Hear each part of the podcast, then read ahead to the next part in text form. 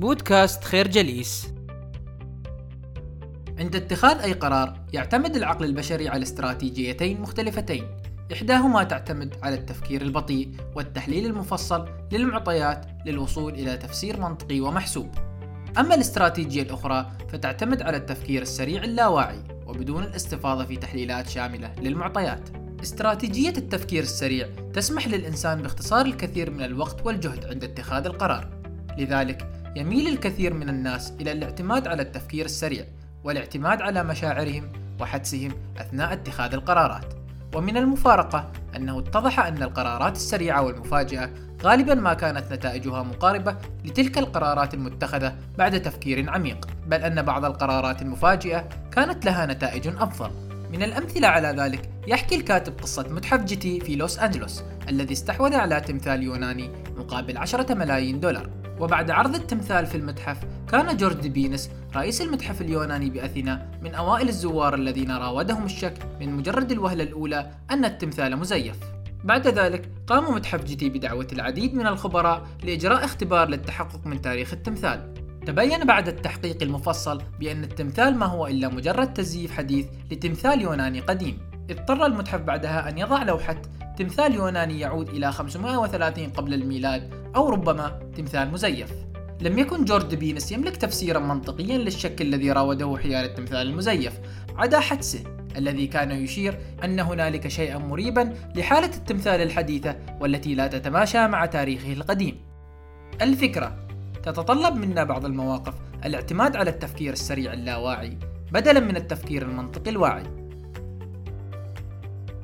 يذكر مالكوم جلادويل أن الكثير من القرارات التي يتخذها الإنسان تحدث في العقل الباطن أي في اللاوعي حيث يميل الإنسان إلى اتخاذ القرارات اللحظية ومن ثم يخترع تفسيرات منطقية وعقلانية لها. من أمثلة ذلك ما يقوم به لاعب كرة القدم أو حراس المرمى أثناء ضربات الجزاء. أثناء ضربة الجزاء يرتمي الحارس تلقائيا في جهة معينة من المرمى وفي معظم الأحيان تكون ردة الفعل هذه مبنية على الحدس والشعور. إلا أن بعض حراس المرمى يفسرون قراراتهم بأنها كانت ردات فعل مدروسة بناء على معطيات وحسابات لطريقة جري اللاعب وسرعة الكرة وغيرها من العوامل. على الرغم من عديد القرارات التلقائية التي يتخذها الإنسان لا زال معظم الناس يميل إلى الثقة بالحقائق التفسيرات المنطقية والأرقام بدل الحدس والغريزة. ولذلك يميل معظم الناس إلى تبرير القرارات اللحظية بتفسيرات منطقية مبنية على حسابات وأرقام. الفكرة. معظم القرارات التي يعتقد الإنسان أنها منطقية هي في الأساس قرارات لحظية مبنية على الحدس. في أوائل الثمانينيات من القرن الماضي بدأت شركة كوكا كولا تفقد سيطرتها على سوق المشروبات الغازية لصالح شركة بيبسي التي كانت تنتج مشروب الكولا بوصفة مختلفة بشكل بسيط عن الكوكا كولا ومن أجل استعادة السيطرة على السوق قامت شركة كوكا كولا بتطوير مشروب جديد اسمته كوكا كولا الجديد. ومن أجل اختبار هذا المنتج قامت الشركة بإجراء اختبارات للتذوق مع عدد من خبراء تذوق المشروبات. تم إخفاء جميع العلامات التجارية من العلبة وطلب من مختبري التذوق تقييم المنتج بعد رشفة واحدة فقط.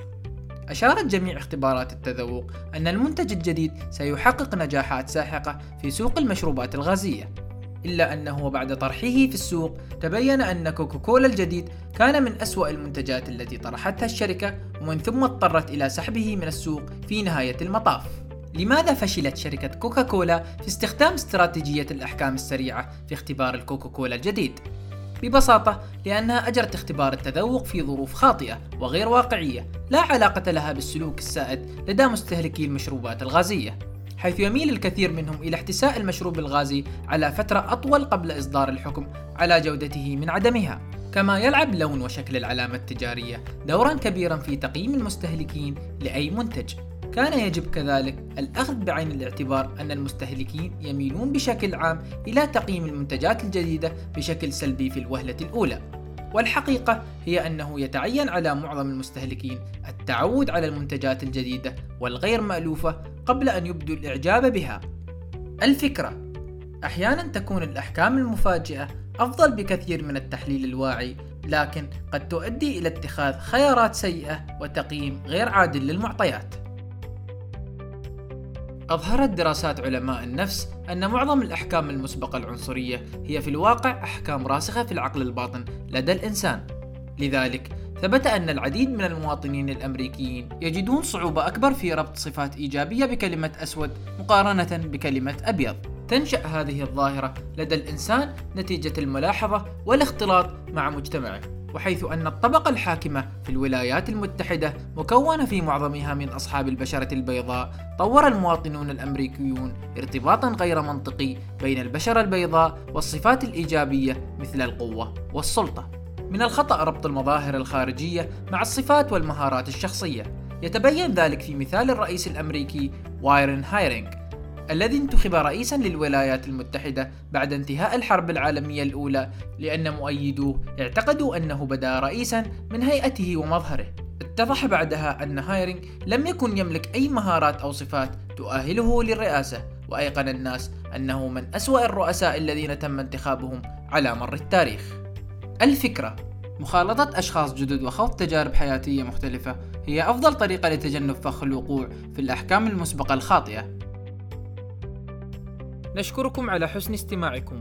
تابعونا على مواقع التواصل الاجتماعي لخير جليس. كما يسرنا الاستماع لآرائكم واقتراحاتكم. ونسعد باشتراككم في البودكاست.